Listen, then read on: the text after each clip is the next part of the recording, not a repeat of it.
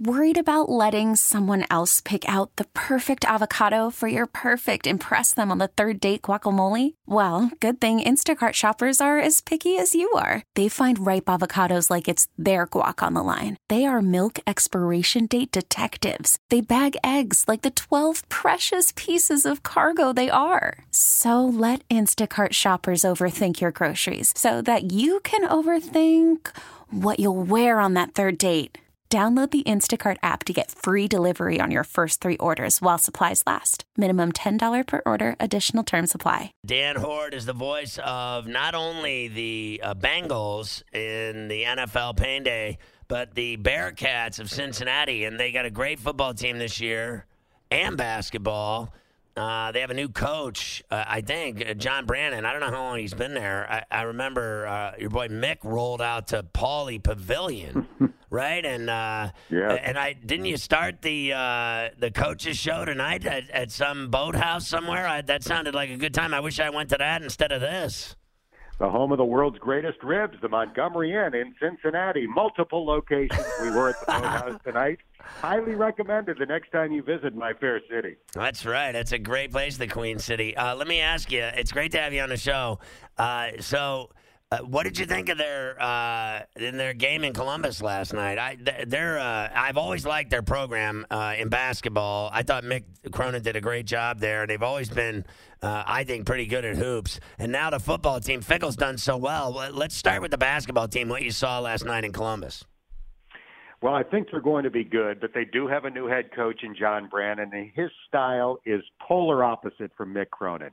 Mick Cronin is a defensive oriented coach. You're going to try to win games 54 to 51. John Brannen is an offensive oriented coach. You're going to try to win games 84 to 81. And they're still in the adjustment phase, so they didn't play great last night, but I do think it's going to be a very good team and likely to go to the NCAA tournament for the 10th consecutive year.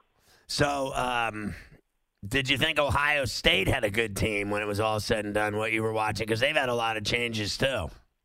Yeah, they're good. They're ranked 16th in the country in the coaches poll. They have Caleb Wesson back. He's one of the best big men in the Big Ten. And they have the number one recruiting class in the Big Ten this year. I think the number four overall recruiting class. So Ohio State has a lot of young guys. They were inconsistent last night, uh, rallied from seven down to beat Cincinnati in the end. But I do think both teams will ultimately wind up in the NCAA tourney. You made your bones uh, doing. Didn't you do uh, like Pawtucket uh, baseball? Were you doing the, the Sox up there? And is that I is that where you got your your bones made? Well, it's one of the stops I've had along the way. Like uh, many people in this business, I've bounced around a bit, but I did spend six years with the uh, mighty Pawtucket Red Sox at McCoy Stadium, and they were fun years. Wow. So you're a Cuse guy, right? That is correct. Were you upset that they uh, scored 34 points last night? I was. I was also upset with the fact that they played Virginia in the opening game of the season. What are you doing, ACC? Pairing two of your best programs in the season opener where the quality of play is likely to be lousy, and it was. I mean, they will get to play again and hopefully a couple more times, but uh, that's bad scheduling on the part of the league, in my opinion. Yeah, no doubt. So, what do you think of uh, this football team of uh, Fickell's? I-, I think they're great, and you know uh, that game last week was certainly stressful with East Carolina on the road. They got it done, but what a wild game! They did. They gave up more than 500 passing yards, and Cincinnati is a really good defensive team, so that was a shocker. Thankfully, they escaped with a 46-43 win on a field goal at the gun. But if you look at the rankings right now, Cincinnati is the highest-rated team outside of the Power Five conferences. And if they can run the table, which isn't going to be easy, but if they can do it, they will play in a New Year's Six bowl, likely to be the Cotton Bowl. So that's the goal right now. How do you like uh, Fickell and working with him and doing a radio show with him and uh, and just the job he's doing? Because I, I, you know. I think he's not long for this world there. I, I think he's really making a name for himself, and, and he's going to be sought after heavily. No question about it. Uh, schools are going to come after him this off season, and we'll see what happens. We're kind of used to that at Cincinnati. We've had a run of unbelievably good coaches, and many of them le- have left after three years. This is year three for Coach Fickell. So it happened with Mark Dantonio. It happened with Brian Kelly. It happened with Butch Jones. We've seen some awfully good ones move on. Uh, I'd love Coach Fickell to stick around for a while longer, and he does have six kids, which might be the thing that keeps him in Cincinnati for a while. He's got a, a young family. Uh, his wife's family and his extended family are from the Columbus area, so I'm not sure how far he wants to move away from the Midwest, but we'll see what opens up. I mean, uh, six kids. What is it, the Brady Bunch? I mean, my God. Uh, yeah, he is a staunch Catholic, and uh, they have six kids, including two sets of young twin boys. So, oh my uh, gosh! I'll tell you what, my uh, respect goes to Amy Fickell because while while Luke Fickell is doing what college football coaches have to do in terms of coaching, recruiting, and managing a program, she is getting it done with the six kids, and uh, like I said, four very young. That is crazy. Uh, Dan Hoard, the great voice of uh, the Bengals and Cincinnati hoops and football in the Queen City with us on the bench. Let's talk about the Bengals. Uh, it's certainly been a frustrating season, but times are a changing. Uh, they're finally going to go with the kid from NC State, Finley. We've seen him play a lot of college football it's it's kind of exciting when you think about it uh, because they've been with Andy for so long and they were with Marvin Lewis for so long and this is just my opinion like it got stale it really did uh, for me like watching them uh, and because I'm a, I'm a Steeler fan, so like I'm they're in the division in the North, so I've always watched them and I've always wondered what are they doing. Like I understood why he was there, the continuity and everything that, that the Browns like, but honestly, like I thought all of it hit a point, like a it just was no turning back. And I like the fact that they've got uh, Taylor now. I like the fact that they're actually going to give this kid a chance. How do you feel about it? Well, I agree with Marvin. I do think over the last few years it did get stale, and obviously his boss and my my boss, Mike Brown, agreed when he made the coaching change and, and turned it over to a very young head coach in Zac Taylor. As for Ryan Finley, they need to find out what they have in him. They've got eight games to go.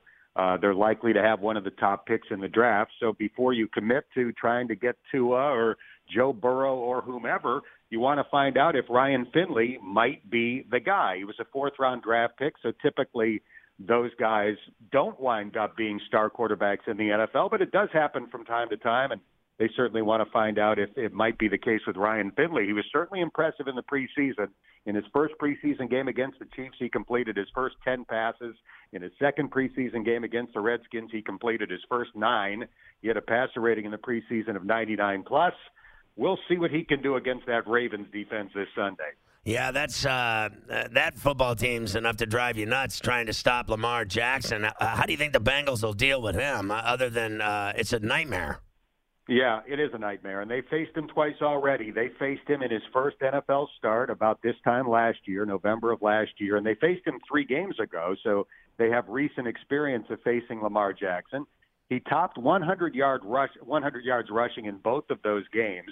He's the only quarterback in history to do that in back-to-back games against the same opponent, and it hasn't just been him. Uh, when the Ravens have faced the Bengals with Lamar at quarterback, they've rushed for 536 yards in those two games. So the Bengals have to find out a way to at least limit the Ravens to, to something in the 100 to 150 range as opposed to a 250 plus. But they, it wasn't like they got blown out. They lost to them by about six or something, and they, they have been in a lot of games: the Cardinal game, the Raven game, the Bills game, the Seahawk game. I mean, uh, they could just as easily have four wins. Yes, they've had fourth quarter leads in four of their games. So they have been close. And you're right, the first one was a six point game. Although the Bengals scored a late touchdown to cut the margin to six, it didn't feel like a one score game uh, for much of that game. But as I said, they've faced Lamar Jackson twice. They've lost both of those games, but one was by three, the other was by six. So even though they're a, a uh, double-digit underdog this week, they're not, they're not uh, conceding anything. I think those players genuinely believe that uh, they've got a shot at pulling off the upset at home. Uh, Dan Hoard with us, uh, the great voice of the Bengals. Do you think that uh, this whole uh, Green situation is – it's just such a disaster. And, and I, I, guess with this setback now, because I thought he was going to play Sunday, and now today he has a setback. Uh, there was some inkling here of when I mentioned it in the open of the show before you came on, I had mentioned that he had had a setback, and then there were people here that said they should shut him down permanently for this year.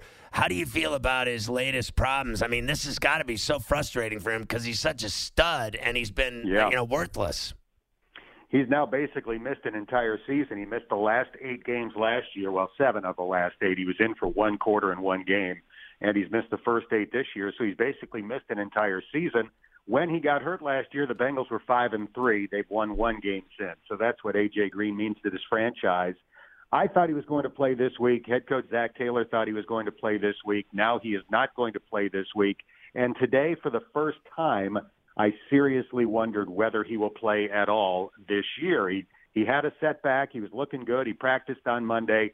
Then they had a, a walkthrough uh, yesterday morning, and his ankle uh, swelled up after that walkthrough. So he's not going to play until he's 100%. He shouldn't play until he's 100%. The team is 0 and 8, but he's in the final year of his contract. He obviously wants to get paid and, and should get paid. And in order to get the kind of deal that he deserves and wants, he, he probably needs to get out there and show that he can be healthy again. So it'll be interesting to see what happens over the final eight games of the year. Do they like Mixon? And I still like, uh, I actually like Atkins' game, uh, rushing the passer, and Sam Hubbard hasn't been bad either, all things being equal. Yeah, you're right about all of those guys. Joe Mixon led the AFC in rushing last year, and you know he's been bad this year, but it really hasn't been his fault. The Bengals have had so many struggles over the last four years on the offensive line, and people outside of Cincinnati, and actually even inside of Cincinnati, say, "Well, why haven't they fixed the offensive line? Don't they realize you've got to have a better line?" Well, they do realize it, and they have ex- uh, invested a ton of capital in trying to fix this offensive line. Their last two number one draft picks have been offensive linemen.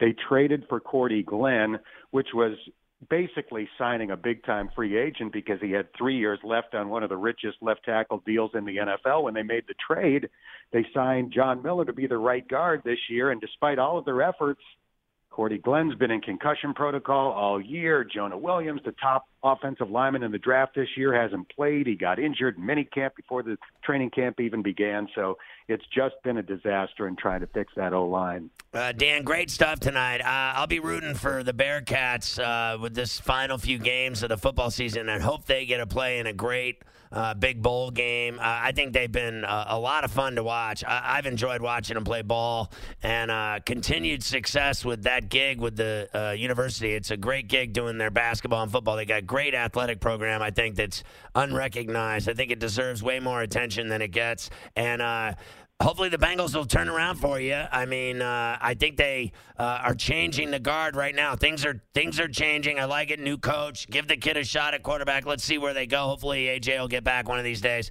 It's a pleasure having you on the bench tonight. Congrats on all your success and uh, getting the big gigs in Cincinnati. Keep rocking it. Thanks for coming on CBS Sports Radio. My pleasure, Scott. Thanks for having me on. My man Dan Hoard, the voice of the Bearcats and Bengals in the Queen City. Let's This episode is brought to you by Progressive Insurance. Whether you love true crime or comedy, celebrity interviews or news, you call the shots on what's in your podcast queue. And guess what? Now you can call them on your auto insurance too with the Name Your Price tool from Progressive. It works just the way it sounds. You tell Progressive how much you want to pay for car insurance, and they'll show you coverage options that fit your budget. Get your quote today at progressive.com to join the over 28 million drivers who trust Progressive. Progressive Casualty Insurance Company and Affiliates. Price and coverage match limited by state law.